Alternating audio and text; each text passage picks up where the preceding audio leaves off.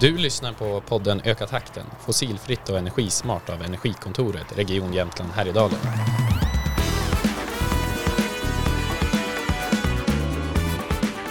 Vi vill väcka intresse för energi och klimat, lyfta goda exempel och sprida kunskap. Öka takten kommer att släppas i tio fristående avsnitt under hösten och våren. Och det här avsnittet är ju lite speciellt för det kommer inte ledas av någon på Energikontoret utan av dig Tina. Ja, tack så mycket Fredrik. Jag känner mig verkligen ärad av att ha fått komma med och vara med er här för att jag brinner ju verkligen för det här. Jag har ju 25 år som professionell kartläsare i rally och eh, när ni då berättar om den här uppgiften ni har nu med tunga fordon så är det ju inte, äpple faller ju inte långt från trä. Efter mina 25 år inom motorsporten så blev jag, eller har blivit kvar och jobbar idag med världens största CSR-projekt just emot bilister. Och eh, där är det ett, en svensk uppfinning faktiskt, en AI-lösning som mäter och ger dig feedback så att du efter varje körning kan se hur smart du har kört, hur mycket du har sänkt din CO2 oavsett vilket bränsle du kör på och din säkerhetsscore så att det heter FIA Smart Driving Challenge. Och det leder jag som Race Director i 144 länder. Och efter nu det tredje året är det som vi kör i år. Med pandemin så är det 75 länder som är med och kör där. Det låter ju hur häftigt som helst det där tycker jag. Eh, jag vet att du har ju också kollat lite på bakgrundsläget va, här i, i regionen. Hur, hur, går det hur står det egentligen till med våra tunga transporter? Är det, är det någon som går på förnybara drivmedel? Jag såg ju på statistiken att det är för få. Och det är ju bara fem år kvar till 20, fem år kvar, vad säger jag? Det är bara nio år kvar till 2030.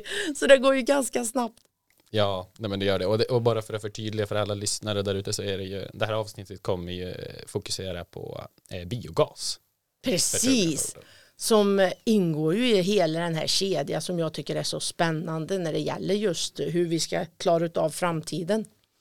Och jag växte ju upp och gick i skola i USA och då jobbade jag uppe i Taos och där var det gamla indiankulturer som också var med och jobbade och där lärde de mig att en ska aldrig tänka bara till sin pension en ska tänka till sina barnbarns barn. Det är det en jobbar hela sitt liv.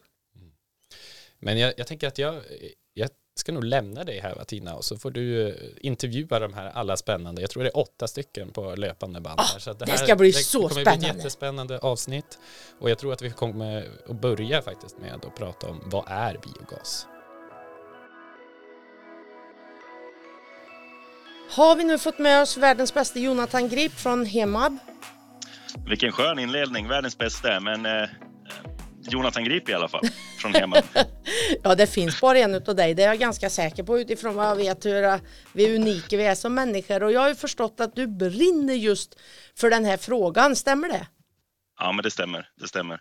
Och du jobbar på Härnösands Energi och Miljö som utvecklingschef. Precis, det är helt korrekt. Ja, och då tänkte jag, vem kan berätta bättre för mig och oss som lyssnar här idag vad är egentligen biogas? Ja, men det ska jag Eller kunna fordonsgas hjälpa. också, sen blir det väl också när det är förädlat. Framförallt den biogas som vi tillverkar gör vi på matavfall. Eh, det är väl liksom eh, våran grej. Vi rötar matavfall som vi samlar in då från Härnösand och Sundsvall och Övik just nu. Men vi tittar även på att samla in det från övriga Västernorrland inom kort. Så att eh, så gör vi våran biogas kort och gott. Jag var inne på hela, er hemsida och då läste jag där att en jämför då, i, alltså gaset mäter den i kilo mm. och då hade ni gjort en eh, omräkning där om en jämför med fossila drivmedel då till bensin och diesel och då blir det billigare per liter, stämmer det? Det stämmer. Eh, som, det beror lite på hur, hur bränslepriserna går och just nu är det nog rätt gynnsamt att tanka biogas skulle jag säga. I alla fall här i Härnösand eh, så ligger vi någonstans på 30 procent lägre i pris. Ja, det är ju också spännande. Och era anläggningar, hur mycket producerar de då? Ja, idag har vi en anläggning som producerar ungefär 400 000 kilo biogas. Eh, men vi fick under fjolåret beviljat stöd från Klimatklivet så vi håller precis på att bygga ut den. Så förhoppningsvis den här tiden nästa år så kan vi producera någonstans 1,2 miljoner kilo wow. fordonsgas. Och vad är det egentligen som är så intressant med att byta till fordonsgas? Om vi nu bara, om du kunde rada upp det så att vi får liksom fördelarna. Ja, men vi har ju varit inne på ett. Eh, ekonomi kan ju vara ett. Eh, det är inte lika volatilt mot marknaden. Eh, matavfall producerar vi ganska konstant oavsett om det är kris eller inte. Eh, så det, det, är ju en sak. Men sen har vi ju miljöaspekterna som, är, som man måste lyfta. Eh, vårt fordonsgas sänker ungefär utsläppen med 90 procent jämfört med en bensin dieselbil till exempel. Och sen det, det, liksom, det andra fräna med biogas och när man producerar biogas det är ju att vi tar emot ett matavfall som vi då processar på en anläggning, rötar. Mm. Ut kommer gas, men sen blir det ämnet biogödsel. Och det gödsel, gödslet lägger vi på åkrar istället för konstgödsel. Hur skulle du säga att utvecklingen har varit här i Sverige då? Hur, be, hur möts du när ni säger ja men det här satsar vi på, här investerar vi. Hur, hur har du blivit bemött? Jo men det, det är både och ska jag säga. Men just nu så känns det som att det möts väldigt bra. Det ligger i tiden vi behöver göra någonting. Vi är i ett läge där vi behöver få till en omställning eh, och, och, få en bränslemix i våra fordonsflottor som, som faktiskt gör att vi kan slå, nå våra mål på utsläppen. Och då är biogas en viktig, en viktig spelare. Eh, och tittar vi främst på liksom den tunga sidan, tunga fordon eh, och, och på bussar så är ju biogas ett ypperligt alternativ. Och där infrastrukturen finns redan idag på många ställen. Ja precis, vi har ju också med oss här Kristina Känning, va? heter du, från Östersunds kommun. Ja, det stämmer bra det. Och vad jobbar du med? Berätt för oss vem du är.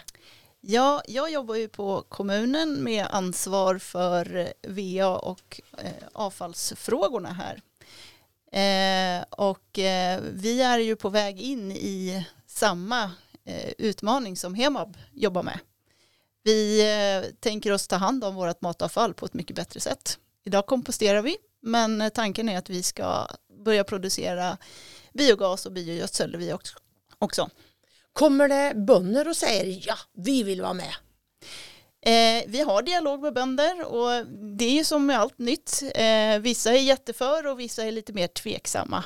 Eh, men jag tror att det, i, i det långa loppet så kommer, vi, så kommer det bli positivt för alla. Ja det tror jag.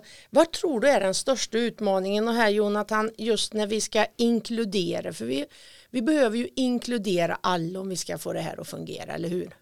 Ja men så är det. Vad känner ni? Hur skulle ni vilja gå tillväga för att få många mer som får kunskaper och färdigheter i det här som också kan bidra? För när det gäller matavfall kan vi ju aldrig bidra. När det gäller ja, om vi säger det som ska tillbaks till, till bönder då så borde ju alla bönder vara intresserade om de är motsträviga, hur ska han göra för att inkludera dem? Vad är det som är så attraktivt med att vara bidra här? Ja, men det man behöver tänka på det är ju att man, och det vi behöver göra och bli bättre på det är att förklara systemet och mm. varför på bredden varför biogas gör nytta. Så att man inte bara liksom isolerar det till en drivmedelsfråga utan det är så mycket mer. Och då gäller det att vi dels behöver informera och det här är ju liksom ett, ett forum som är super för att göra det. Eh, sen behöver vi ju liksom också jobba för att nå ut med nyttorna så att vi börjar ställa krav. Och där tror jag både liksom du och jag som privatpersoner kan bli, bli duktiga på att ställa de här kraven. Att när vi ser på det som är närodlat, ja men används det gödsel till exempel från den närliggande biogasanläggningen? Kristina, ja tack. Hur skulle du säga att ni informerar och attraherar eh. medborgare här i kommunen? Jo, men vi har många tankar och idéer och det kommer komma nu eh, med start under hösten och sen under nästa år. Eh, och vi pratar även eftersom vårt bolag som vi är på väg att ska starta här då är ju ett samarbete med alla åtta kommuner i hela Jämtlands län, Jämtland Härjedalen ska jag säga. Eh, och eh, eh, pratar ju om att gå tillsammans och göra stora eh, aktiviteter tillsammans för att medvetandegöra människor. eh, att, att värna det lokala. Och jag tänker här i Jämtland har vi ju en ganska eh, god tradition av eh, eget mathantverk och så vidare. Så att eh, jag tror att vi kan lyckas ganska bra.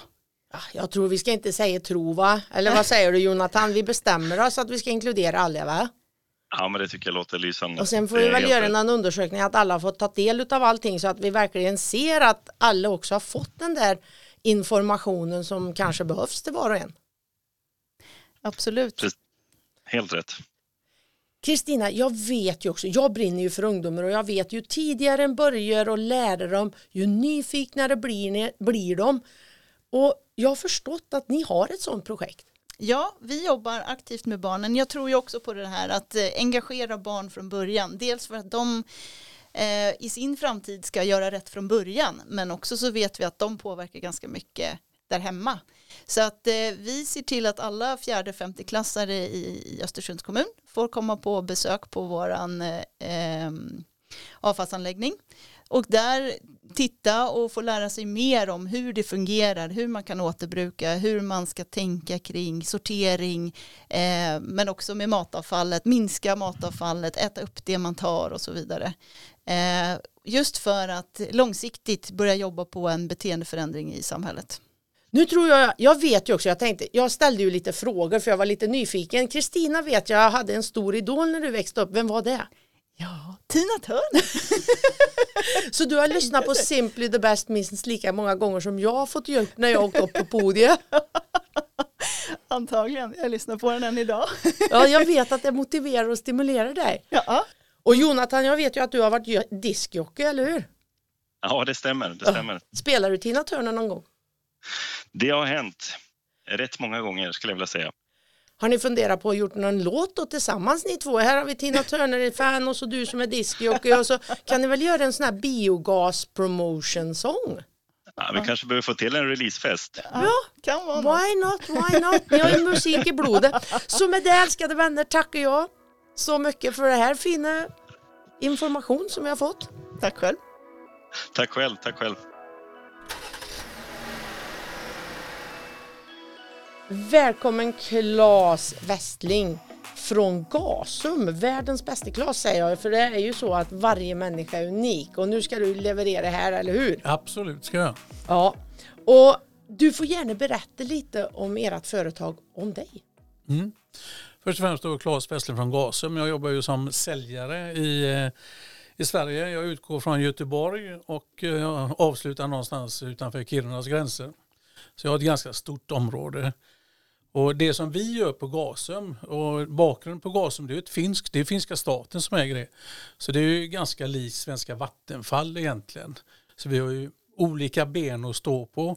Men det benet som jag jobbar för heter ju Traffic och det är ju tung lastbilstrafik. Hur vi ska kunna få en hållbar transport i Sverige och övriga nordiska länder. Så att eh, för att få det så finns det ju en princip egentligen, hönan äger ägget. Ska jag köpa en ny lastbil så måste jag kunna tanka någonstans. Och det är den infrastrukturen som vi på Gasen bygger nu då. Och vi jobbar mycket med biogas och även flytande naturgas. Då. Ja, jag har varit inne på er hemsida också för det är ju så bra nu när ni ska göra såna här intervjuer att ni kan gå in på hemsidorna, läsa, fördjupa sig och då såg jag karta. Och då står det så här, ja, då såg det ju många blå ställen men det fanns fortfarande lite Som inte täcker riktigt så där så att jag kände att hade jag en lastbil i Luleå ska jag dra mig till Malmö.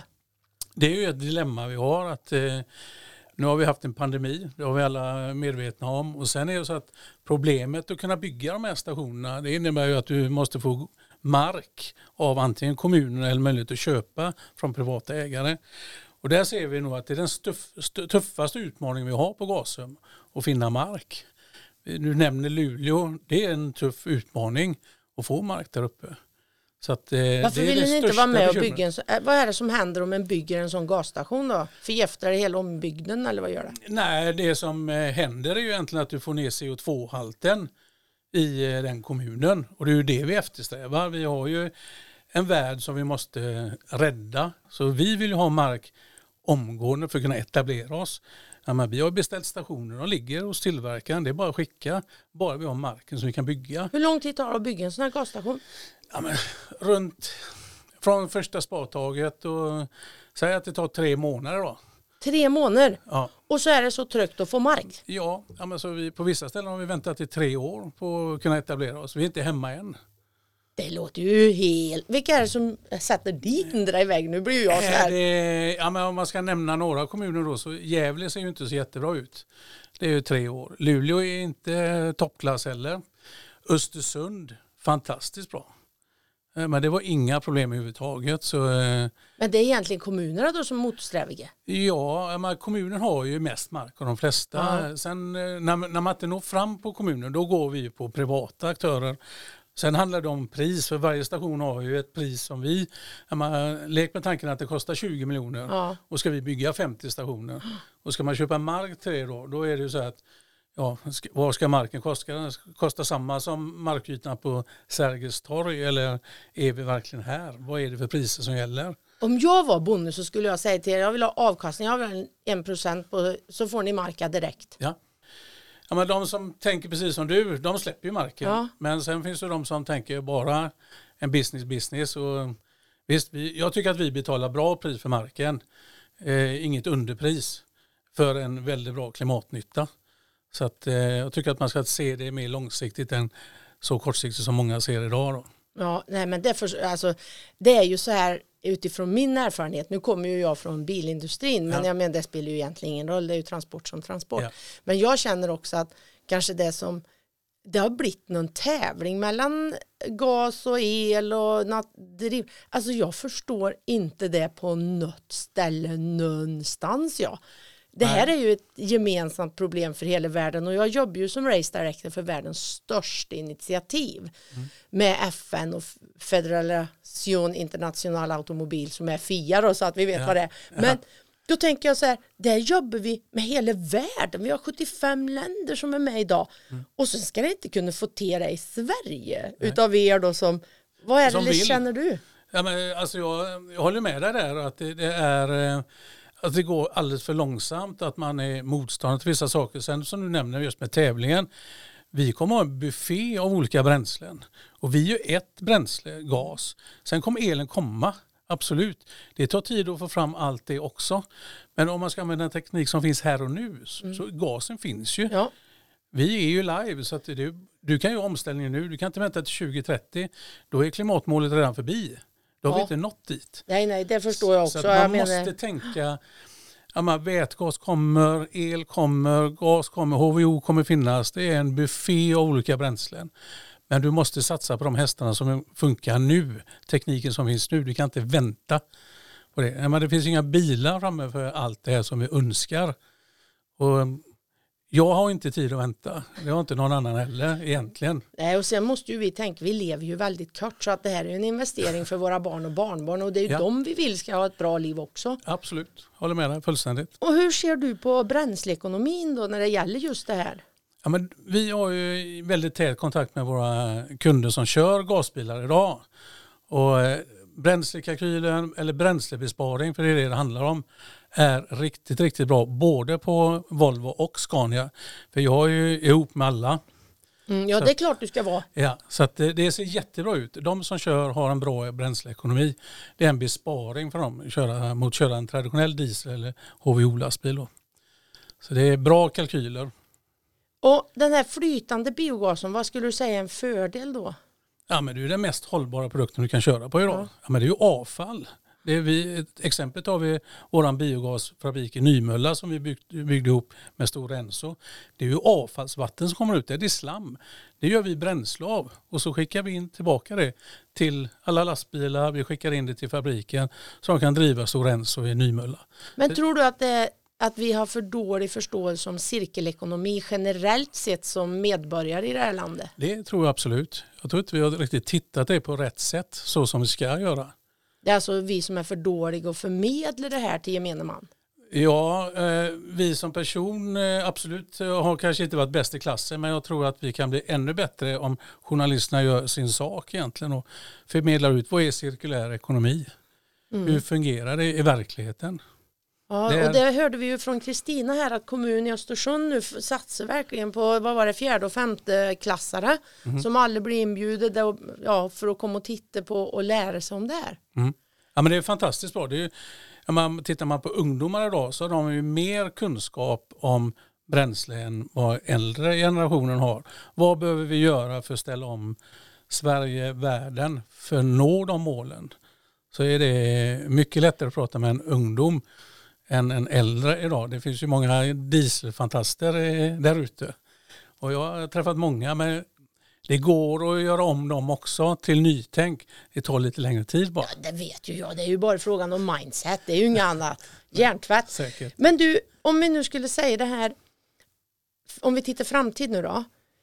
Utifrån att jag läste och försökte att förkovra mig så är det ju faktiskt så att om man skulle utnyttja maximalt vad jag har förstått att den kan utnyttja då från avfall och det här som vi kan göra i Sverige med det som finns idag så skulle det täcka en fjärdedel av all bränsle, äh, bränslebehovet, stämmer det? som, som finns idag, absolut. Men samtidigt som vi bygger infrastruktur för att tanka bilarna så måste vi bygga biogasanläggningar också. Menar, vi rotar ungefär på 30 procent idag av den kapacitet som finns i Sverige. Vi har 70 procent kvar när du ser då på produktion då vet vi att vi kan göra det här och sen så skulle jag säga personligen är ju fördelen att vi behöver inte köpa in det drivmedlet då utan det är ju sånt som redan finns i vårt system i det här landet. Ja, men det är ju lokalproducerat. Ja. Vi styrs ju inte om någon annan. Nej. Utan det är ju det vi har hemma på hemmaplan. Och det är ju bara det en stark fördel. För vi, vi ser ju vad som händer om det skulle råka ut för någonting i Mellanöstern. Då sticker ju priset. Det påverkas inte vi av för vi är hemmaproduktion. Precis. Och förhoppningsvis så händer ingenting här. Nej, så, och jag läste ju idag om, vi tittar just nu på, på nätleverantörer och när Facebook ligger nere, Slack, allt det här och helt plötsligt så står hela landet och inte bara ett land, det är hela världen Ja, som det- ligger nere i sex timmar. Och då borde den ju också värna om kanske det här då när den har hemmaproduktion och inte behöver köpa. Mer så, absolut. Jag älskar ju om man tittar på den lokala produktionen. Vi är jätteduktiga på att handla, handla ekologiska produkter. Det här är en ekologisk produkt. Vi har den i landet. Det är vårt avfall. Ja. Det är våra matkassar som vi går och slänger. Det är den som blir ett drivmedel. Det kan inte bli bättre. Och i slutändan får du ut, när du gör en sån här process med rötning, då får du ut ett biogödsel också. Och det är jättebra att lägga Ja, det är på ju ännu bättre. Och sen så, men skoga, skogsavfall i Sverige också är väl också en del som kan bidra, eller hur funkar det? Absolut, det? kan det göra, absolut. Och vi vill ju gärna titta på den lösningen också. Att man tar hand om kvistar och grenar och sånt. För mycket av ett trä idag, det är ju plankor och det är pellets och det är flis och gud vet vad. Men det finns ju en del skräp kvar i skogen som vi skulle kunna ta hand om och använda och göra biobränsle av. Kanske får utveckla nya maskiner som åker ut och samlar det Ja. på något smart sätt. Vi kan ju starta något ihop. Ja, precis. Men du, med det vill jag tacka dig så jättemycket, Claes. Ja, tack själv, trevligt att vara här. Välkommen, välkommen säger jag nu till ba- Magnus Backman. Ja, vi går alltså från drivmedel direkt in i fordonen nu, eller hur Magnus? Mm, Berätta korrekt. om dig. Ja, jag heter Magnus Backman. Eh, mitt i livet, som det heter nu för tiden. Och eh, jobbar på Volvo Lastvagnar Sverige. Vårt marknadsbolag som är dedikerat för den svenska marknaden. Eh, och mitt jobb består väldigt mycket i att stötta våra återförsäljare. Som eh, i den här regionen exempelvis är Visst Last och Buss, bilbolaget Gävleborg och så vidare. Som då säljer Volvos produkter. Eh, och jag jobbar också väldigt mycket med de alternativa bränslena. Spännande, tycker du det är roligt? Ja men jag gör ju det. Annars hade jag inte hållit på. Vad är det som får dig att få igång din passion för just alternativt drivmedel? Nej men alltså jag har ju på något sätt som många andra kanske varit lite trevande i början. Men när man ser att det fungerar och när man märker liksom att ja, men det här gör ju skillnad. Det här gör inte min vardag jobbigare. Det här gör, det här gör bara gott. Och det här kanske vi måste jobba med. Vi Ja, ja. ser alla hur ja, vattnet svämmar i Gävle för ett tag sedan. Mm. Och då eh, börjar man också tänka kanske. Vad skulle du säga att Volvo lastbilar kan erbjuda för lösningar idag då? Som det ser ut idag om jag skulle köpa mig en ny tung lastbil. Vad skulle du kunna rekommendera mig då? Pratar vi de tyngre transporterna, alltså när vi pratar fulla tonnage, så är det ju definitivt det som är våra eh, flytande gas. Alltså det som vi säger LBG då, Ja. som är, är den varianten.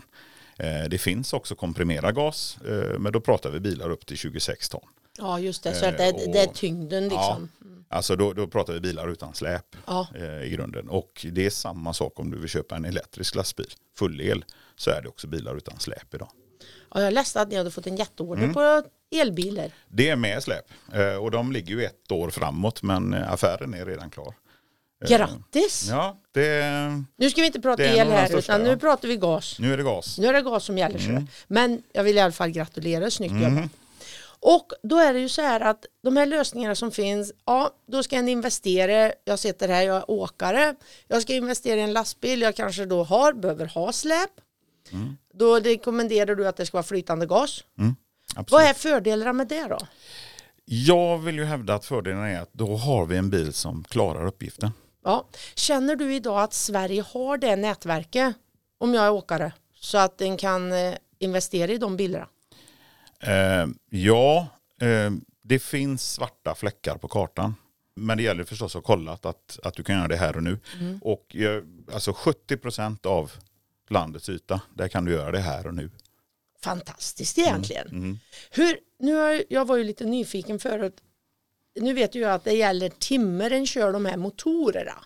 Är det någon skillnad på antal timmar på motorerna om en kör med gas eller då om vi säger det alternativ som vi kör med idag som är då diesel och bensin?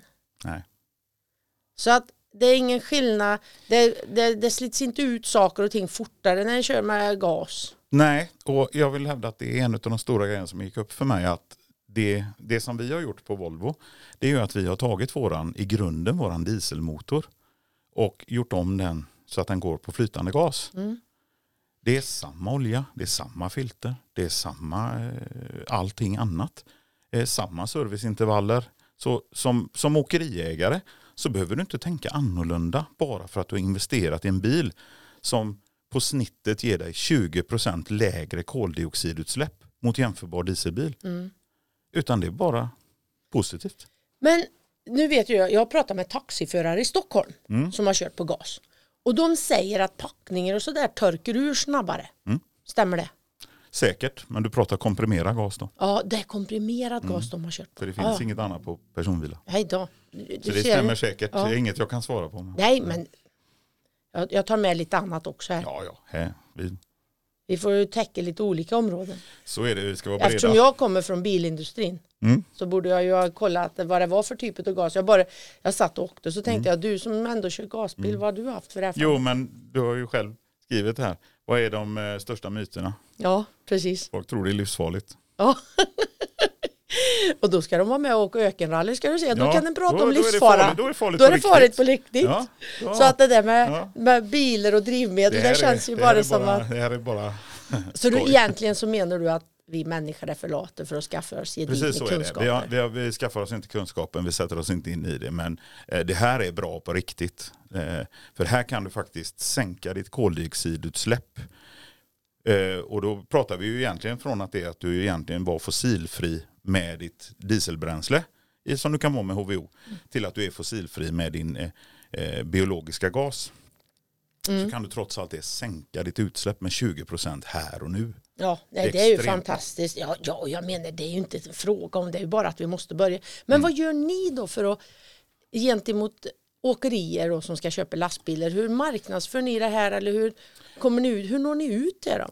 En väldigt stor bit är ju förstås att vi, vi pratar med dem. De, alltså man, det är seminarier, det är sådana här typer av tillfällen som, som vi är med på. Men sen har vi faktiskt också en egen liten fordonsflotta som vi lånar ut till kunder. Eh, nu är det så att en bil, var, varje bil är väldigt speciell. Men vi har bilar som vi har byggt upp som vi vet passar de stora massorna. Och kan man då göra lite avkall på att ja, jag kanske inte kan ta med mig den här extra pallen den här perioden som jag lånar den här bilen. Men jag får en möjlighet att prova att det funkar i min egen verksamhet. Och se att det här är någonting som jag kan leva med. Och jag har Spännande. hittills inget exempel på någon kund som har hoppat på tåget och ångrat sig. Vad roligt! Mm. Men så är det faktiskt. Ja, det får vi ju då marknadsföra bättre helt enkelt. Men den här podden som du sa är ju ett bra sätt att göra det. Och vi hoppas att det är många som lyssnar på den. Och vad tror du då? För vi, vi har ju sagt det att det kommer att bli mer anpassade drivmedel beroende lite på vad en gör. Det kommer nog inte att bli som vi har haft nu, bara diesel och, och bensin, utan i framtiden så kanske ändå bestämmer jag beroende på om jag har 60 ton eller under 60 ton eller 26 ton eller det, det, det är så. Jag, jag tror att vi går emot en sån framtid där bilen är mer anpassad för den arbetsrutten, den turen den ska köra. Eh, vi vet också att det står mm, saker som el inför dörren och så vidare. Eh, och, och du, måste, alltså du kan inte ha en verksamhet som bygger på att du kapar uppdrag dag för dag, timme för timme, utan att det kommer att bli större planeringar och mer struktur i det här. Eh, mot hur logistikbranschen har sett ut. Ja, precis. Så att det kommer att vara lite alternativ. När, när du nu, om du nu tittar in i framtiden Mm. och så ser du, vad tror du är procenten av tunga fordon som Volvo kommer att producera som är el, gas och alternativt då? Nej, alltså vi har ett jättestarkt uttalat mål från vår företagsledning. Eh, vi ska bli ett nollemissionsföretag. Ja, Det men är jag tänkte ska- mot åkare, om Mm. de nu ska byta, Men det hur gäller många dem i förlängningen också. ja, hur, hur, eh, om vi nu ska byta efter x antal timmar, Mm. hur många timmar går de olika bilarna då, eller motorer som är idag? Ja, vi pratar kanske inte timmar så, Nej. men vi pratar ofta år. Jaha, år. Ja, Mm. eh, i det. Och, och alltså, ja men säg att det handlar om fem år ungefär. En tung fordon är utsletet efter plus fem år. Ja men det är ofta där man Ja. byter bil. Eh, sen får den ju nästan alltid ett andra liv Ja, eh, i en annan typ av verksamhet. Då. så att eh, en kan säga Någonstans att snittar vi nog där. så tio år då. Om man tar Mm. första verksamheten fem år tills det byter och sen så är han i en annan verksamhet Mm. två eller fem år till. Ja. Där kör de lite mindre och så här. Så att Mm. i snitt kan man säga att efter tio år så att nu har vi nio år kvar till eh, 2030. Mm. Så att egentligen då så kan alla åkerier i Sverige ha bytt. Ja, ehm, så, så kan man nog hamna. Eh, sen ber- beror det på verksamheten. Jag menar, pratar vi nu en... Alltså det, det, det, är så, det blir så svårt att jämföra för att om vi pratar om en, en, ehm, en fjärrbil som kör för någon av de stora logistikkedjorna så rullar den kanske 20-25 000 mil eller en bil som kör för mejeriprodukter och hämtar in, går dygnet runt alla dagar i veckan eh, och så vidare. Men så pratar vi om en bil som åker runt i sommarstugområden och suger slambrunnar. Ja, den har förstås ett liv som är mycket, mycket längre. Den sliter du nästan aldrig ut. Och den kostar ju fyra gånger så mycket att bygga också. Ja. Så att det, det är svårt att jämföra på det sättet. Men eh, Men en skulle kunna säga att en stor majoritet Ja. av tung, tunga fordon som går Merparten merparten. Ja. de bilar som också står för de stora utsläppen, Ja. om vi säger så, kan vi byta ut. Så Absolut. att det då skulle vi kunna uppnå målen till 2030. Ja, vi får inte ge över förrän vi har... Alltså, Nej gud, det- alltså för mig är det bara Absolut. Alltså, jag tror ju Ja. att alla, men Nej, det är inte alla, ogörbart Det är inte ogörbart. Det är det jag menar. Så att det kanske är eufo- euforiska drömmar och visioner, men det anser du inte att det är. Nej, nej, nej. Det är det inte. nej. Nej, nej, nej. Absolut inte. Och biogasen, då är det ändå, ni kommer också jobba med det så att den kommer att ha en Ja, alltså avgörande den, del. den, biogasen är här för att stanna. Ja. Det, det ser vi också. Alltså infrastruktursatsningen är också ett väldigt tydligt tecken på detta. Sen är det så att eh, råvaran, den, den har vi där. När vi hade Claes här, Mm. och han sa ju också att det var dyrt att samla in de här för, från skogsindustrin. När de har gjort kalhyggen och det här Mm, riset som blir kvar. Mm. Eh, ni producerar ju också skogsmaskiner eller? Ja, vi producerar i alla fall anläggningsmaskiner. Ja. Det, ja, det. Men det kanske skulle vara Eh. någonting att fundera på att det skulle då bli dubbel. till skog. Ja, Ja. Mm, det. Att det skulle kunna vara en ny konstruktion som skulle kunna hjälpa till när de ändå är ute och samlar in träna. Ja, men har det väl, jag, jag tror jag har förstått det som att det redan har blivit så att det som inte var lönsamt igår är Mm. lönsamt idag att samla in. Just för att man kan göra gas och annat. Fjärrvärmeverk och så vidare som, som bränner. Och, eh, så det har skett en jättestor förhandling i den branschen de senaste åren. Så är det. Så med det tackar jag dig så jättemycket Magnus. Mm. Eller Alltid känner du att det är något mer som du skulle vilja förmedla till oss när det gäller just era produkter? Nej, alltså alla som är intresserade är jättevälkomna till en fråga. Bra. Eh, Det är alltid lätt att få tag i oss. Knalla in på närmaste Volvoanläggning eller så vidare och be att få prata gas. Ja. Så får de, om de inte kan svara får de slussa vidare. Ja, så fick de ju lånemaskin- bilar så är också. det också. Så är det också. Det är ju jättespännande. Så är det. Bra jobbat. Grattis. Tack ska ni ha. Tjena världens bästa Henrik. Det här var Tina Turner. Hej Tina! Gud vad bra att du är tillgänglig idag. För jag håller på att sortera ut det här med tunga fordon och gas. Det Ja, vet jag ligger dig varmt om hjärta, eller hur? ja, det gör det verkligen och alla andra förnybara alternativ också. Ja, men just idag så ska vi fokusera en del på gas och det har jag förstått på att ni är riktigt duktiga här nere på Scania, eller hur?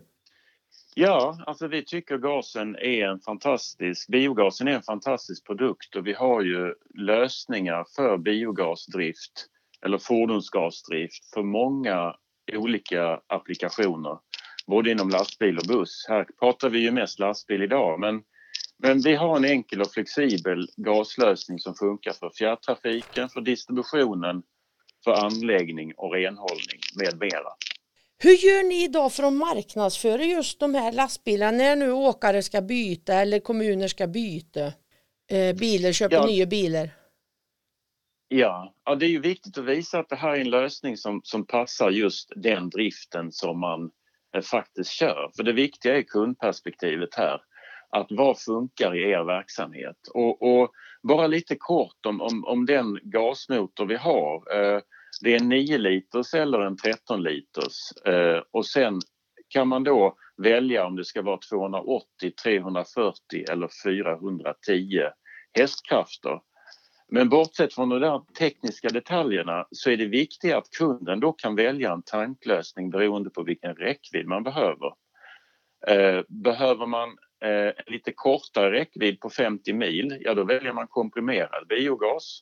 Det passar då bra till, till stadens och regionens transporter. Men vill man köra lite längre, ja då är det flytande biogas som har en räckvidd upp till 160 mil som passar då väldigt bra. Hur lång tid tar det att fylla en sån då som ska gå 160 mil? Ja, det är ingen större skillnad jämfört med en vanlig dieseltankning men du ska kunna göra det på, eh, om jag minns rätt, eh, 15-20 minuter, kanske något mer. Men du, eh, du har en del rutiner för att hantera den här kalla gasen. Man ska ha skyddsutrustning och man ska rengöra munstycket eftersom det är en väldigt kall gas. Den är ju 163 minus. Ja, gud i himmel, Så det är den ju del- riktigt kallt. Ja, det är det ju. Det är det ju. Och, så man får vara lite försiktig. Men, men följer man säkerhetsrutinerna eh, och, och instruktionerna så är det inga problem att tanka det här. Du vet du vad jag den, fick den, utav, den här gasen. jag vet vad jag fick utav Gasum? Jag fick läderhandskar och på alla de fingrarna står det precis vad jag ska göra när jag ska fylla gasen. Rengöring, hela det här. Så då har jag sådana såna vantar borde, borde finnas då på alla sådana gasanläggningar. Ja, visst, ja, visst, och det är jättesmart att ha just instruktionerna på handsken. För Ja, det var jättesmart. då, då missar man inte. Nej, Så att, eh, följer den bara det så går det ju som en dans. ja, visst, ja, visst. Och så tänkte jag så här när det gäller säkerhet. Jag menar du vet ju, jag håller på med biltävling. Eller det vet jag inte om du vet, men jag har i alla fall hållit på 25 Jo, år. men det vet jag. Det vet jag ju. Ja. Och du vet, jag har ju smält mer än en gång. Och sett döden i vitöga och sådär. Och då vet ju jag att en funderar ju då, vad händer om jag har en riktig krasch med en gasbil? ja.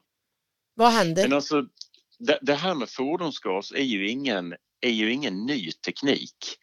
Eh, det är ingen oprövad teknik. Eh, och sen jobbar vi med de allra hårdaste Eh, och tuffaste säkerhetskraven. Till exempel ståltankar som är rigoröst testade. Eh, och sen förutom det hantering av eh, fordonet i verkstad och vid tankning. Är man noga med, med säkerhetsrutinerna i de här tillfällena så, så är det här inte, så, så är gasalternativ inte, gasalternativet inte mer riskfyllt än något annat alternativ. Eh, och pratar vi flytande gas till exempel så har man jobbat länge med att eh, kom, med att förvätska flyt, eh, komprimerad gas i flytande form eh, under många år för att transportera gasen. Det nya nu är att vi jobbar med den här flytande gasen eh, i, i tankar för att kunna köra lastbilen långt. Ja, Så just det. är bara en liten kort bakgrund att, att tekniken att, att uh, kyla ner gasen så att den blir vätskeformig, den är, inte, den är inte ny, man har jobbat med det länge. Men nu, nu har vi det som drivmedel i lastbilar och får den här långa räckvidden. Det är fantastiskt. Vad är det för myter du känner att det finns runt gasfordon? Vad är, tror du det är som gör att inte fler byter till det snabbare? Ja, alltså en fråga som du lyfter här är väl, är det, är det inte farligt med gas? Eh, och, och, en annan fråga är, men kommer jag tillräckligt långt? Eh, nu tycker jag att med de här räckvidderna som vi har på flytande gas och att tankinfrastrukturen byggs ut i snabb takt så behöver inte kunden vara orolig för att man inte ska kunna ta sig fram eh, till sin destination och att man inte kan tanka på vägen. Nej. Och är det inte farligt med gas? Ja, jag tycker att eh, det, det, den oron är i mångt och mycket överdriven. Visst har det hänt olyckor men det händer också med, med andra drivmedel. Och, och när de olyckorna har hänt, ja då har man ju kört, eh, kört det här fordonet på, på felaktigt sätt och det har skett en olycka. Mm. Eh, så det finns rutiner för hantering, det, det finns rutiner för eh, släckningsarbete och, och eh, eh, insatser när en olycka väl är framme. Du Henrik, jag har ju läst det här att gas, om det börjar på att läcka, kan det ta eld då? Alltså ga, gasen är ju, den är giftfri och den är luktfri och den är färglös så att den har ju speciella egenskaper. Eh, men sen är den också lättare än luft så att den avdunstar ju vid läckage. Men det viktiga här är att den är svår att antända. Det krävs alltså väldigt hög temperatur för att gasen ska antändas, över, över 500 grader. Ja, för du så vet, att, eh, jag har ju krockat med rallybilar och våra bilar har ju bränt upp i öknen. Och jag har också kört en gasrallybil. Så att egentligen så skulle det låta det nästan som att det var säkrare att köra med gas i rallybilar än vad det är med att ha diesel eller bensin i dem. Ja, alltså det, det är i varje fall inte st större risker eller, eller eh, problem att köra på gas än med något annat drivmedel. Det här är ju teknik som är väl beprövad och det är väldigt höga säkerhetskrav. De här ståltankarna som vi har till exempel är rigoröst testade. Det finns säkerhetsventiler eh, på de här tankarna. Så att eh, det, det, är ett eh, Nej, ju reg. Ja. regelverk kring Ja. det här. Ja. Ja, men det känns ju väldigt tryggt då. Om vi nu Mm. skulle bara ta, vad tror du om biogasen att den kommer att ha för roll i framtiden nu som en del utav, om vi säger paletten utav eh, alternativ för framtiden? Det är en jättebra fråga för det, det gäller ju att se på de olika förnybara alternativen och hur de passar in i den, i den här omställningen. Och det viktiga med biogasen tycker jag är att det är, det är viktigt för att skapa ett hållbart transportsystem men också ett hållbart samhälle. Eh, Det är viktigt för att minska transporternas klimatutsläpp men det är också ett sätt att använda våra resurser på ett klokare sätt. Ja, vi har För- pratat om det med cirkelekonomi. Ja, ja. Kör man på biogas, ja då bidrar man till att avfall och restprodukter blir ett klimatsmart drivmedel. Ja, och inte behöver vi Och- importera det från Saudi. Nej, exakt. Ja, och nu då om en är åkare och vill testa de här lastbilarna. Vi pratade ju förut eh, med, med, en, med Magnus här från Volvo. Vad gör ni för att underlätta för åkare att byta till gaslastbilar? Ja, vi, vi erbjuder ett, ett leasingavtal till exempel för flytande biogas som, som är en helhetslösning för kunder. Det är enkelt att, att eh, nappa på, eh, på det här erbjudandet. Det är ju stöd via Drive LBG Mm. och eh, vi jobbar ju med olika typer av paketlösningar och, och, och hjälp för, för kunderna också att ta de här investeringskliven. Eh, vi erbjuder ju hjälp om man vill söka andra stöd också, till exempel Klimatklivet eller Klimatpremien. Och då tänkte jag så här, hur är det egentligen när det gäller eh, kostnad då? Är det dyrare att köpa en gasbil? Om man tittar på totalekonomin så är det ju en väldigt konkurrenskraftig prisnivå totalt sett Mm. om man jämför med dieseln. Och sen är ju, är ju faktiskt oftast drivmedlet billigare eftersom energiinnehållet är högre än vad det är i diesel. Hur lång tid lever era motorer då? Om vi säger, vi, vi sa så här att bil, lastbilar trodde vi byttes ut var femte år i första omgången och sen så är de på ett, ett andra alternativ där de kanske inte kör lika mycket under kommande fem år. Så Mm. Mm. egentligen så skulle om en då planerar så de som är ofta i bruk och håller på mycket de skulle egentligen fram till 2030 så skulle vi kunna lyckas med mycket av det här alltså till att ha bytt ut hela den tunga fordonsflotta. Eller större delen Ja, av den. Ja visst, Nej, men en, och biogasen på sikt har ju en jätteviktig roll i, i den här mixen av olika tekniker för att skapa ett helt fossilfritt transportsystem. Vad tror du är rädslan, den största rädslan hos åkeri och de som, som äger åkerier för att köpa en gasbil? Jag tror att en fråga det handlar om kan jag vinna nästa upphandling på den här gasbilen? Alltså en, en, en åkare måste veta att det här är en investering som håller på sikt. Mm, ja. Och jag tror att många åkare faktiskt kan känna sig trygga med den här investeringen för att fler och fler transportköpare efterfrågar biogas. Och biogas har en tioårig skattebefrielse till utgången av 2030 så att det är en trygghet ur bränslekostnadsperspektivet eh, på ett helt annat sätt än med de övriga rena och höginblandade biodrivmedlen. Eh, men jag tror att en fråga som åkarna ställer sig det, det handlar om eh, kan jag, kan jag vinna även nästa affär med min gasbil? Och eh, jag, jag skulle säga att, att det man kan känna sig tryggare och tryggare med den investeringen. Men jag skulle säga att vi alla har en uppgift också att tydliggöra de här kraven. Att det är transportköparna som måste vara tydliga med sin kravbild också och efterfråga gasfordon. Alltså det handlar ju både om last, på, på, på lastbilssidan men också på bussidan där vi har, där vi har flera biogasalternativ också. Du, med det tycker jag vi avrundar. Det låter som en jättebra avslutning på vårt samtal, eller vad känner du?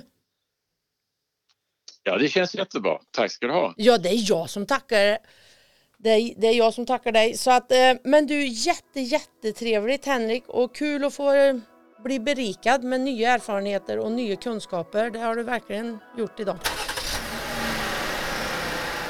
Nu har vi fått in världens bästa Marcus Söderström som är chaufför. Du jobbar på Kyl och Frysexpressen och du kör gaslastbil. Stämmer det? Det stämmer bra det. Hur länge har du varit chaufför först och främst? Eh, Jag gick ut skolan eh, 2017 så jag har kört snart fem år. Har det alltid varit en dröm att köra lastbil? Ja, men jag har alltid gillat maskiner och stora, stora lastbilar och grejer så det har det varit. Ja, så att då gick du igenom skolan och visste att du, har du nu efter du har jobbat med det i fem år har du ångrat dig? Nej, verkligen inte. Du trivs med det du gör? Ja, det. Ja, det ser så ut för jag kan berätta för han strålar i kapp med lamporna här inne. Så att Marcus, berätt lite för mig då. Hur länge har du kört gasbil, lastbil? Ja, vi fick våra lastbilar i eh, mitten på juli så det är tre månader ganska precis nu. Och skulle du säga att det är någon skillnad att köra den här lastbil mot den förra? Vad körde du förut?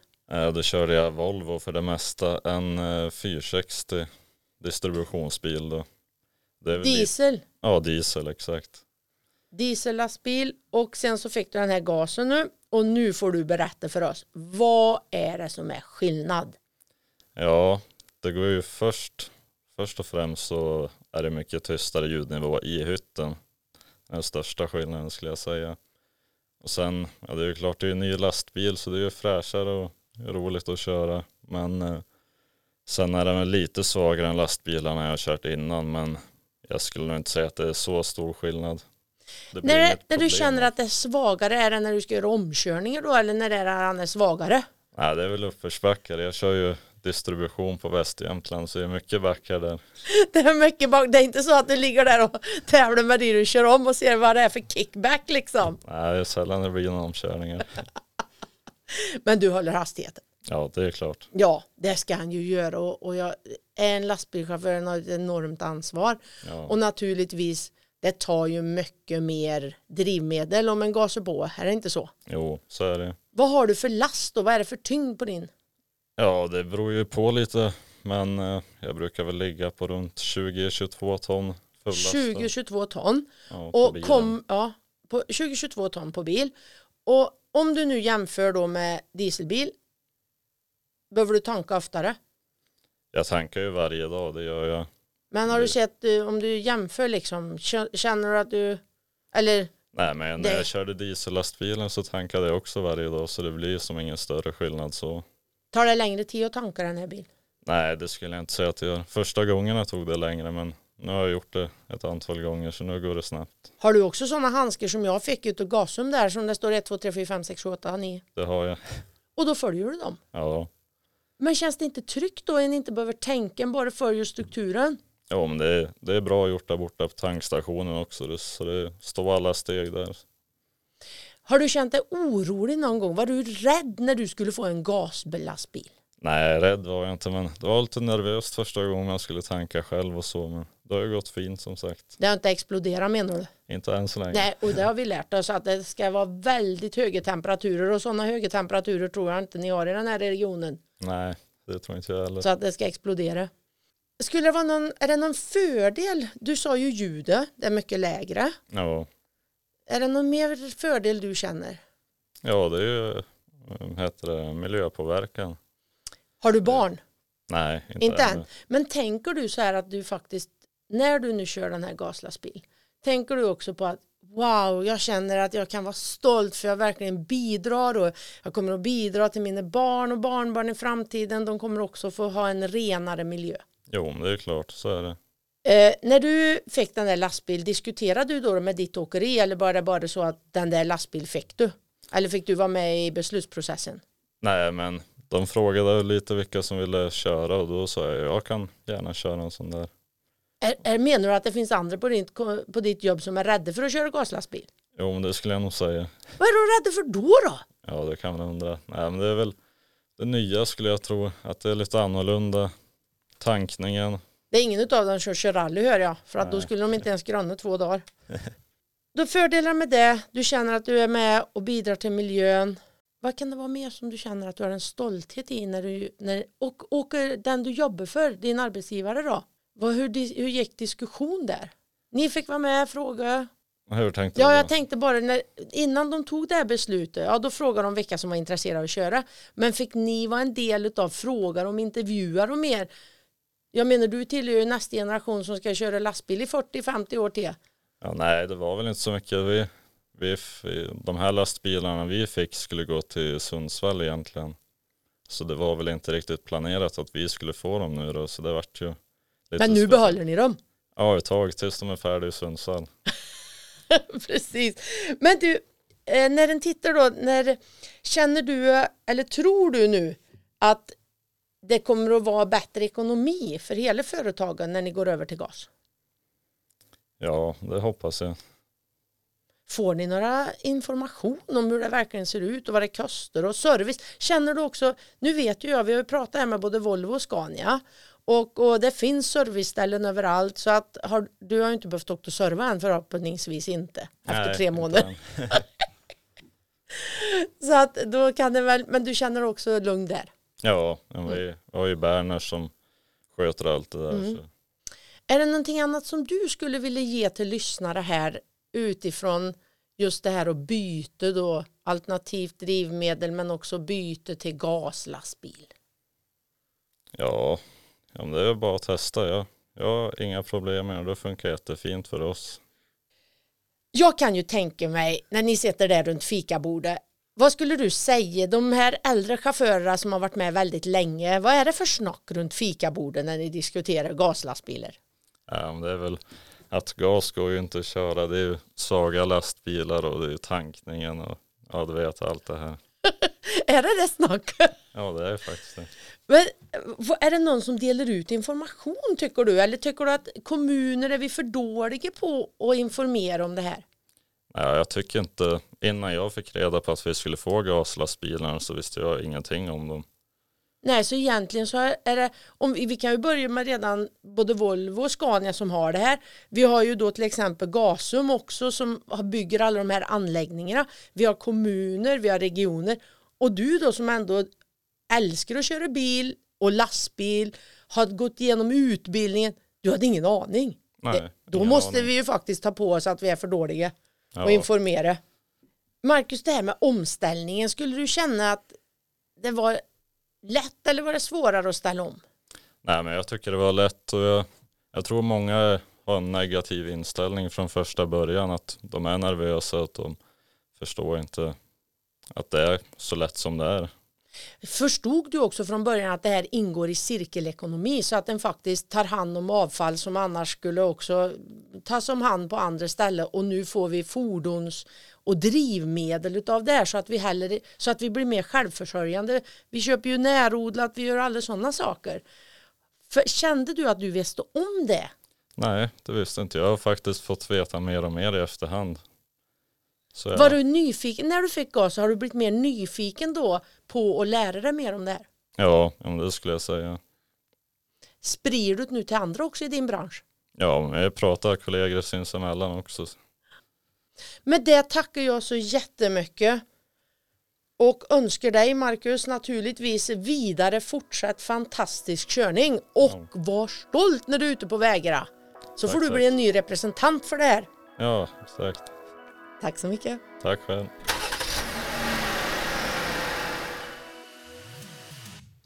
Hejsan hejsan världens bästa Johan Laurell har nu kommit in i studion. Du jobbar på Energigas Sverige. Vad innebär det? Jag är jättenyfiken. Vad gör du och vad är det du sysslar med? Ja men tack Tina. Jo men jag jobbar på Energigas Sverige och det är en branschorganisation egentligen för en massa olika energigaser. Och där är då biogas en väldigt aktuell gas. Och den eh, tillverkas ju då av avfall som ni har säkert har pratat om här. Och eh, det jag gör det är att jag driver då ett projekt som heter Drive LBG, innovationskluster för flytande biogas.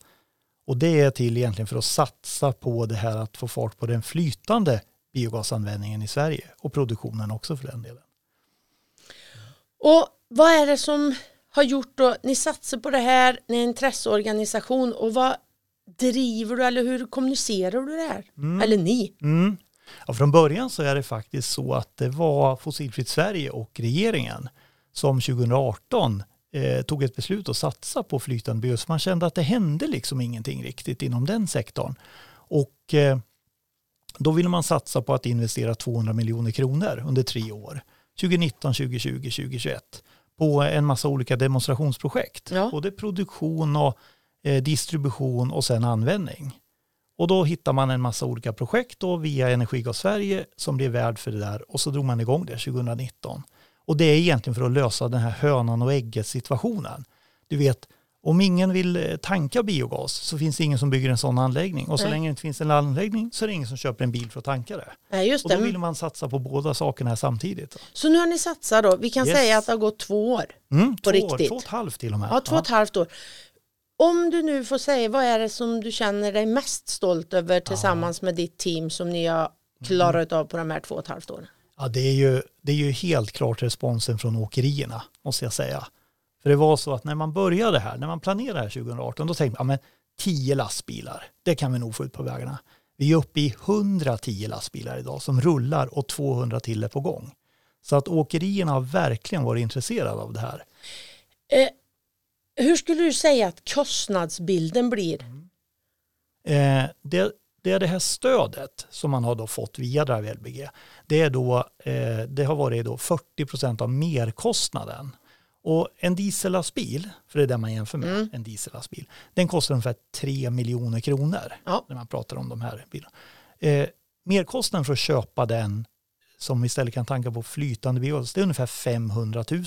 Okej. Och då får du stöd på det då. Och då är 40 på 500 000, det är ungefär 200 000 kronor i stöd. Mm. Och då brukar jag säga att det är en väldigt kostnadseffektiv satsning från staten. Ja. För att åkaren, han köper ju fortfarande en lastbil för 3 500. Men han får Nej, två- 3,5 miljoner. Ja, 3,5 miljoner, Ja. tack, tack. Och får 200 000 i stöd. Så att det är väldigt bra. Så det är 300 000 då som Ja. han behöver lägga till på ett mervärde. Exakt. Och ja. en åkare har de sagt att en bil går fem år. Mm. Så om vi delar upp 300 000 extra på fem år. Det blir ju billigare har jag förstått nu då. Och det blir ju billigare och billigare eftersom diesel och bensinen bara blir högre och Mm. högre. Eller kostar mer och mer. Och nu kostar det ungefär 11 kronor per liter och diesel ligger på Ja, 19. Ja, Ja, vi säger 19. vi säger ja, 19 då. ja. och så ligger det på 11 på fordonsgasen. Och samtidigt då så blir det 300 000 delat på fem år. Mm. Blir mervärde plus att du då, hur mycket tankar du på den tiden tror du ungefär? Hur mycket Ja, drar du, men man brukar säga att du, du brukar ta igen det på ett par år faktiskt. Så på två år har du kört Ja. in 300 000. Ja, ja. Det, är, Ja. det är så ungefär det ser ut idag.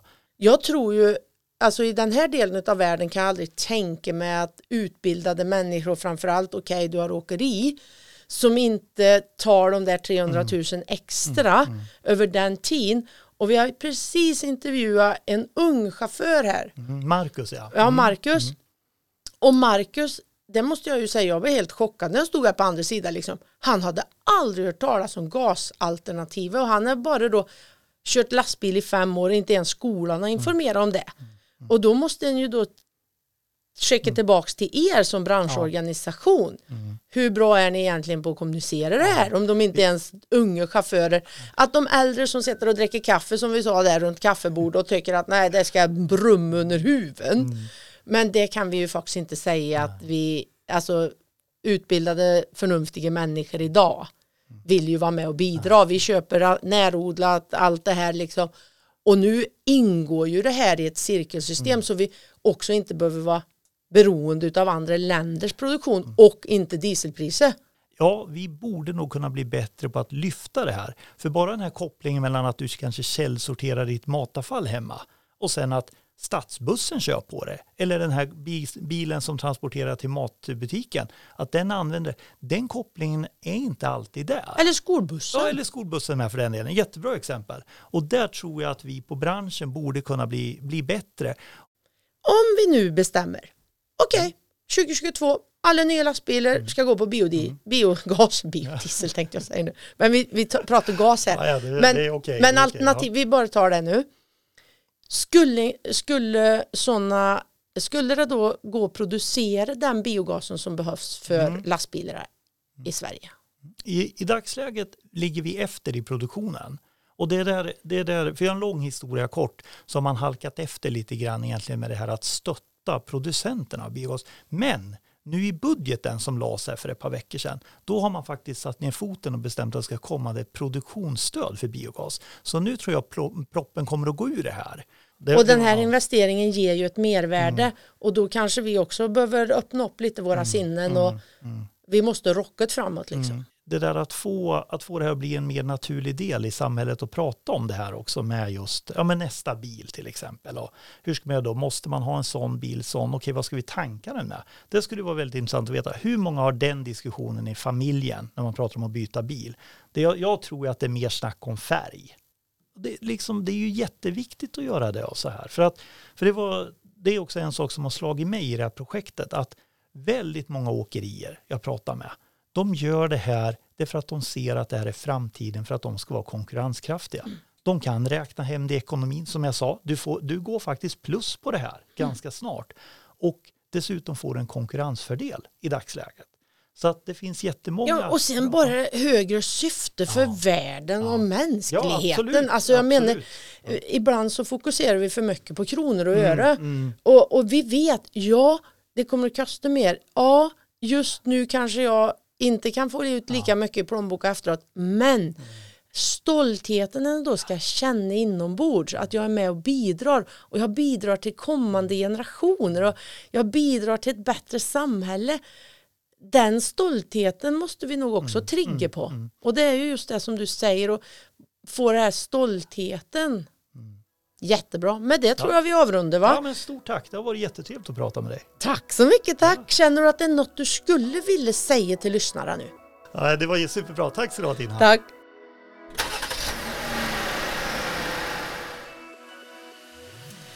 Då var det dags att sammanfatta den här dagen. Och, eller den här, de här intervjuerna vi haft. Och för mig så har det ju verkligen berikat mig. Det har varit fantastiskt. Och, ja, jag bara tänker så här, wow. Varför är det så få som vet så lite om det här egentligen som fyller en sån funktion inför framtiden och där vi verkligen idag kan jobba med det här och kan hjälpa hela cirkelsystemet i våran ekonomi och miljö och hela alltihop. Så välkommen tillbaks Fredrik säger jag som leder det här arbetet här. Mm, tack så jättemycket. Du har lärt dig lite grann ändå, låter det som. Absolut, jag var ju jättenyfiken på det här. Ja. Men eh, hur, hur skulle du sammanfatta dagen då? Ja, nu har ju jag bett alla som har varit här på intervju idag och jag tänkte jag kanske tar ett foto för att jag, vi vet ju aldrig vart vi är idag. Vi vet vad önskan är 2030 fossilfri fordonsflotte och eh, då frågar jag vad ser vi för hinder? Vad är det för utmaning? Vad finns det för resurser och framförallt actionplan? Och jag har ju fått svar från alla jättebra. Jag är så stolt. Jag är tacksam också att de och jag tänkte det går ju inte att sätta ihop alltihopa men generellt sett så kom vi väl fram till att det faktiskt behövs och tydliggöras mer krav från de som köper tjänster utav åkerierna. Just det. Ja, det kan ju handla om kommuner och ja, lite olika typer av aktörer egentligen som köper transporter. Ja. ja, precis. Och sen också när vi hade våran unge chaufför här, Marcus, eh, att de, han har ju jämt kommit ut ifrån skolan egentligen och hade ingen aning att inte ens fordonslinjen, eller, alltså att inte de informerade om det här. Det var ju också en sån här grej som jag bara, what? Men jag tror att det också behövs kunskap från chaufförer. Mm. Så att de också är med i den här processen. Och sen så var det ju också det jag också blev, att inte mer kommuner släpper till mark. Ja, just det, till tankstationer. Till tankstationer. Mm. Det var ju också så här. Hmm. Eh, så att där behöver vi nog också, vad är det som gör att vi inte är informerade eller känner att vi vill bidra utifrån det till det här cirkelekonomin som vi vet är framtidens lösning. För det tror jag vi alla har kommit fram till va? Mm. Att ju mer vi kan göra saker som leder i processer så vi inte använder jordens resurser mer än vad vi måste Ja, nej, men det är ju det som är biogasens fina roll, just det här det cirkulära eh, tänkandet och hur det faktiskt kan stärka samhällen och ja, på en mer lokal, regional nivå. Ja, och sen så utifrån både Volvo och Scania här som var med så är det ju, de levererar samma service. Det är inga problem, de kan åka till samma ställe med sina lastbilar. Det är inget mer som behövs, slitage var inget större. Det här fem till sju års avskrivning, samma lika. Och rädslan behövde de inte ha, det är inget som brinner upp eller exploderar. Mm, det är positivt.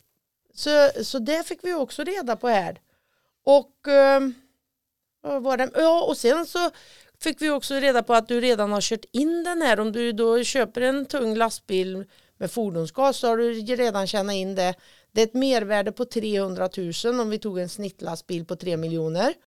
Och 40 procent fick du i bidrag av merkostnaden och då blev det 300 000 kvar och då kunde du lägga ut det över de kommande då fem åren säger vi. Så redan efter två år egentligen så har det betalat sig. Alltså för mig i min värld så har det ju det här mervärde för hela samhället och kommande generationer. Mm. Och att vi inte behöver köpa från några andra och inte lika påverkningsbara. Så att ja, vad tycker vi? Har vi sammanställt det? Det var ju hinder. Vad behöver vi göra? Actionplan. Um, resurser finns det ju.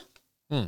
Och sen då som vi också fick lära oss att nu måste jag, det måste jag, för det var ju så himla spännande, att det, för att vi skulle då få upp det här till 15 terawattimmar så skulle det krävas från och med idag kanske 150 nya anläggningar Just det. i Sverige. Så det finns ju potential, alltså finns det investerare gå in och investera i det här. En snittkostnad, nu tog vi bara från höften där, ungefär 30 miljoner mm. på en sån anläggning.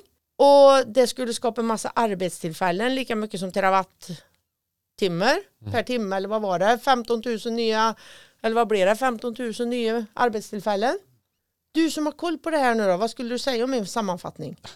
Eh, Jag tycker att det låter som att du har fått med dig otroligt mycket och jag kommer, när jag får lyssna på hela det här avsnittet kommer jag lära mig ännu mer än vad jag visste innan så att det här blir ju hur bra som helst. Ja, och framför allt hoppas jag nu ni som lyssnar på det här och ni som är åkare och är i branschen, sprid gärna till de som är utanför branschen också. Mm. Eller hur? Ja, tipsa kollegor, lyssna tillsammans kan man ju Ja, också göra i Och diskutera det kanske skulle bli en sån här fikapodd. Och sen så vet ju att de kan faktiskt ringa in också till er nu efter det här. Ja, men precis. Det kan man absolut göra. Eh, om man vill komma i kontakt med oss på Energikontoret så är det lättast att göra det via våran eh, mail eh, energikontoret regionjh.se. Man kan också hitta våra kontaktuppgifter på eh, www.regionjh energikontoret. Så där hittar man allt man behöver. Eh, jag tycker att du har sammanfattat väldigt bra. Eh, något som återkommer varje gång i den här podden det är ju ett, eh, ett segment som vi heter, heter Fråga din rådgivare. För det är det vi mycket gör. Vi, vi eh, hjälper ju olika aktörer med, med frågor. Eh, det kan både vara privatpersoner, organisationer och företag. Eh, och det här gör vi ju tillsammans med eh, Energikontorets eh, kommunala energi och klimatrådgivare. Och vill man veta mer om dem så kan man gå in på energiråd.se. Eh, men vi har faktiskt fått in en fråga eh, till det här avsnittet. Eh, och det är ju lite relaterat faktiskt. Eh, för det, den löd så här, för de som inte har råd att investera i ett fordon som går på förnybara drivmedel, vad kan vi göra för att minska våra utsläpp här och nu? Och då tänkte jag ju framför allt på det här med sparsam körning och ecodrive.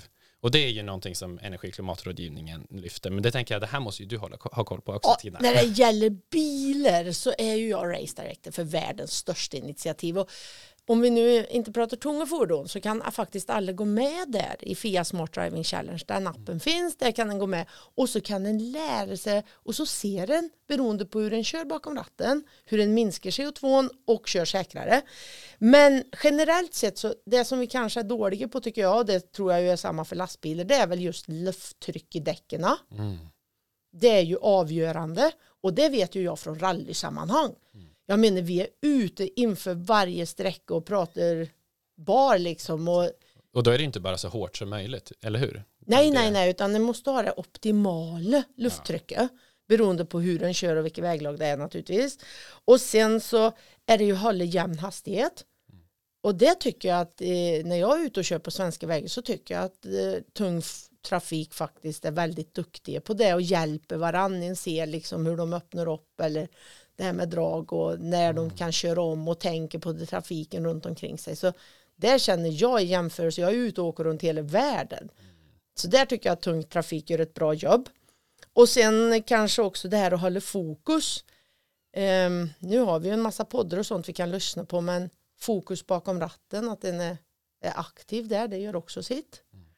Ehm, det här med varvtal som vi har pratat om, nu är det ju mycket automatlådor. Jag vet inte hur det ser ut i tung, tung trafik. Men eh, hos gemene man annars förr då så är det ju just att den håller ett bra varvtal och ibland använder ett högre så en inte varver ur hela tiden. Mm, det. Det kan vi ju säga i rallybilar, det är ju någonting som vi automatväxlar där skulle inte vara grejen. Men när vi jobbar med, med framtiden och, och just det vi ser då så, så är det ju faktiskt så att hålla jämn hastighet, jobba med varvtal men det är väl mycket automatlådor skulle jag tro som sköter det idag att chaufförerna. Nej, men jättebra tips. Och om man vill ha mer sådana typer av tips eller vill ställa andra frågor så som sagt, hör av er till oss. Men är det inte så också att de som har lastbilar kan inte få köra körträning och nu hörde vi ju en av dem låna ju ut lastbilar också som man kunde få provköra under viss tid. Det kan väl också vara någonting som man kan träna på. Ja, men absolut. Man kan säkert höra av sig till eh, återförsäljare för att få prova och liksom, eh, hur, hur påverkas min förbrukning om jag kör så här eller kör så där. Det Heter den där på era hemsidor då? Har ni ställt upp olika drivalternativ? Eh, tänker du på eh, kopplat till ecodriving eller kopplat Ja, till? Kop alltså, Eh. kopplat till ekodrive men generellt sett alltså de olika driv alltså, drivmedel. Eh, ja men eh, absolut, det finns jättemycket information att hämta på på, på både energiråd.se och eh, på vår egen hemsida www.regionjh.se energikontoret. Där kan man klicka sig vidare och få massa mer information om olika typer av drivmedel. Det går jättebra. Ehm, men jag tänker att då, egentligen så återstår det väl bara att tacka framförallt dig då Tina att du har hållit det i det här avsnittet men också er som lyssnar. Ehm, det här avsnittet har ju finansierats av Europeiska regionala utvecklingsfonden, Region Jämtland Härjedalen, Länsstyrelsen Västernorrland och Biofuel Region. Eh, håll utkik efter kommande avsnitt och eh, nästa avsnitt kommer handla om vintercykling så då blir det ett helt annat tema än idag. Spännande! Ja.